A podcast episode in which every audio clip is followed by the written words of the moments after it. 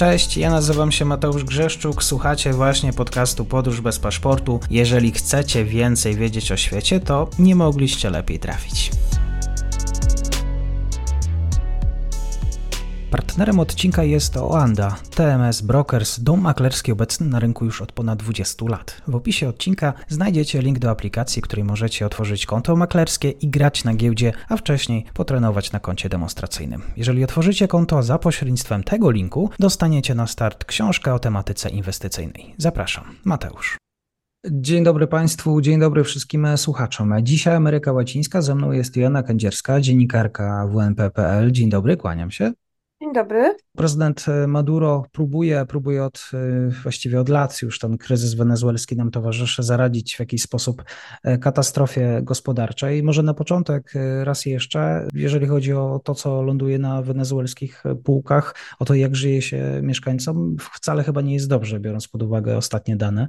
No, jest fatalnie, tak? Może świadczyć o tym fakt, że Szacuje się, że z Wenezueli wyjechało e, około 7 milionów osób, a reszta żyje w ekstremalnej biedzie.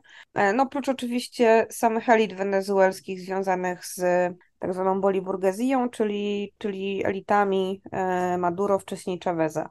No i oczywiście służby, przede wszystkim wojsko, służby bezpieczeństwa, to są takie grupy, które no, są uprzywilejowane, no bo wiadomo, że chronią samego reżimu. Więc rzeczywiście w Wenezueli nie jest dobrze, zwłaszcza też, że Stany Zjednoczone no, jakiś czas temu nałożyły sankcje w związku z łamaniem praw człowieka, z fałszerstwami wyborczymi na e, przemysł e, naftowy, który oczywiście co te, co te sankcje sprawiły? No, sprawiły, że Wenezuela, Wenezueli ucięto możliwości e, sprzedaży ropy ale także wydobycia, bo wydobycie ze względu na całkowicie zniszczoną, zdegradowaną e, infrastrukturę naftową tak naprawdę opierało się na spółkach joint venture z mm, wenezuelską spółką państwową PDVSA i innymi spółkami energetycznymi e, typu Chevron, na przykład ze Stanów Zjednoczonych, typu Rosneft z Rosji i tak dalej, i tak dalej. E, no ale właśnie fakt, że przez wiele lat Wenezuela nie inwestowała w przemysł naftowy, tylko i wyłącznie wydobywała, a infrastruktura była po pierwsze rozkradane, rozkradana, po drugie nie była utrzymywana, e, wydobycie ropy gwałtownie mm, spadało, tak? Hmm. No, oczywiście też trzeba brać pod uwagę, że z, według Międzynarodowej Agencji Energii zapotrzebowanie na ropę w związku z transformacją energetyczną będzie spadać, a nie rosnąć, więc y, raczej Wenezuela, która siedzi na największych złożach ropy naftowej na świecie, e, nie będzie dłużej mogła na tym e, utrzymywać swojej gospodarki, no, która właściwie mm, była skoncentrowana na, na wydobyciu ropy, ponieważ właściwie 90% dochodu tego państwa stanowi wydobycie ropy. Przez lata y, wydobycie ropy pełną parą y, również zastanawialiśmy się, czy, czy przypadkiem ten y, surowiec nie popłynie do Europy. To oczywiście zastanawialiśmy się w kontekście wschodnim w związku z sankcjami na Rosję. Wydobycie nie pozwalało, znaczy wydobycie, wieloletnie wydobycie ropy naftowej nie przeszkadzało pod kątem ekologicznym zmian klimatu akurat prezydentowi Maduro. No, zdecydowanie nie. Poza tym, y, no właśnie też dobrze, że, że, że tą kwestię y, tutaj podnosimy, ponieważ y, warto wziąć pod uwagę, że to wydobycie ropy również wiązało się z ogromną degradacją środowiska naturalnego. No, można spojrzeć chociażby na to, jak wygląda dzisiaj jezioro Maracaibo na północy Wenezueli, które zamieniło się w całkowity ściek. E, no właśnie ze względu na działanie przemysłu wydobywczego. To y, w, właśnie w okolicach jeziora Maracaibo znajduje się w stanie Zulia, znajduje się bardzo dużo infrastruktury związanej z wydobyciem i przetwórstwem ropy naftowej. Generalnie rzecz biorąc, reżim Maduro nie jest znany z, można powiedzieć, dbałości o środowisko naturalne no, wręcz przeciwnie, za Maduro, wcześniej za Chaveza, degradacja ekologiczna Wenezueli postępowała w zastraszającym tempie. Tak? Jeżeli mhm. chodzi na przykład o wycinkę amazońskiego lasu deszczowego pod różnego rodzaju legalną i nielegalną działalność gospodarczą. Wenezuela w południowym właściwie regionie Amazonii Wenezueli znany jest od lat proceder wydobywania złota, które jest właśnie tym głównym motorem wylesiania, o której wspomniałaś. Jest to chyba, fakty mówią, że gospodarka przede wszystkim przestępcza, korupcja, stosowanie przemocy, przede wszystkim też trudna sytuacja lokalnej ludności. No i tutaj przygląda się temu obecny prezydent i i właśnie w grudniu rozpoczęła się w Wenezueli operacja, e, która ma na celu no właśnie zwalczanie deforestacji. Nazywa się Operación Autana 2023. No polega ona na tym, że Wenezuela, czyli właściwie wenezuelski prezydent e, rozmieścił formację wojskowe, formacje FAND, czyli Boliwariańskich Narodowych Sił Zbrojnych, które, e, których, których celem ma być no właśnie walka z nielegalnym wydobywaniem złota. No ponieważ nielegalne wydobywanie złota prowadzi do wielu tragicznych e, w skutkach e, zjawisk środowiskowych. Tak, po pierwsze, mamy tutaj do, do, do czynienia z, def, z deforestacją, ale po drugie, na przykład przy wydobyciu złota, niestety do gleby, niki do rzek e, w e, rejonie wydobywania dostaje się bardzo dużo rtęci. No i zanotowano w związku z tym podwyższony, e, podwyższony poziom zachorowań lokalnej ludności na, na raka. Tylko, że jakby trzeba wziąć pod uwagę, że Maduro, tak na, tak na dobrą sprawę, objął działaniami wojskowymi Park Narodowy Japakana. Tak na dobrą sprawę, to w całym kraju, na całym obszarze Amazonii występuje ten problem. Na przykład, e, na przykład w rejonach e, Orinoco Alto. Tam nawet, e, tam nawet bardziej. No ale powiedzmy, że tu jest ten park narodowy, więc, więc, więc Maduro podjął taką, taką tutaj decyzję. E, że zamierza e, usunąć stąd e, nielegalnych, no nielegalnych górników, tak, można powiedzieć. On tam się chwali, że, że udało mu się już około 2000. No, szacuje się, że, że, że takich osób nielegalnie wydobywających złoto na terenie Amazonii jest około 10 tysięcy tak naprawdę, czy, czy cokolwiek się udało, no, no trudno stwierdzić. Co jakiś czas pojawiają się oczywiście w internecie mm, mm, filmiki pokazujące um, usuwanie tych, tych miejsc. No i obiecał, że oczywiście w miejscu tych dzisiejszych kopalni e, zostaną, że te miejsca zostaną zalesione. E, no tylko trzeba wziąć pod uwagę, że tak na dobrą sprawę to sam reżim Maduro sprawił, że te kopalnie się tam znalazły przez lata i skąd nagle ta zmiana? Czego oczekiwać e, po tym wystąpieniu i po tej deklaracji prezydenta? Tak, no właśnie, przez lata, bo i to głównie też dlatego, że jak spadała, spadało wydobycie ropy, no to złoto stało się taką alternatywą. I rozmieszczenie wojska jest w sumie trochę zabawne, dlatego że to samo wojsko generalnie rzecz biorąc stworzyło te, te kopalnie i zatrudniało lokalną ludność. E, E, między innymi, ale nie tylko, to w ten proceder właściwie był e, zaangażowany cały, cały rząd, bo często przecież ministrowie Maduro z tego korzystali z tych ogromnych dochodów, też Kolumbijczycy i też na przykład kolumbijska partyzantka ELN, taki trochę powiedzmy odpowiednik no, Farku, ale w mniejszym, e, z, no, z mniejszymi wpływami i możliwościami. I oczywiście ludność lokalna zmuszona poniekąd no, pracować w tych kopalniach ze względu na ogromną biedę i mm, to był jakby jedyny sposób na, na to, żeby sobie tą biedę powiedzmy odbić i żeby móc zarobić pieniądze.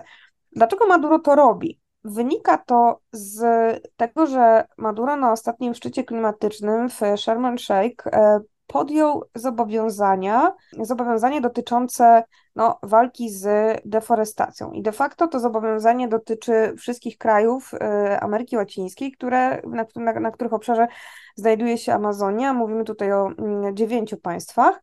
Niebawem też będzie na ten temat spotkanie w Brazylii, gdzie te państwa mają podjąć jakieś wspólne działania, żeby walczyć rzeczywiście z deforestacją.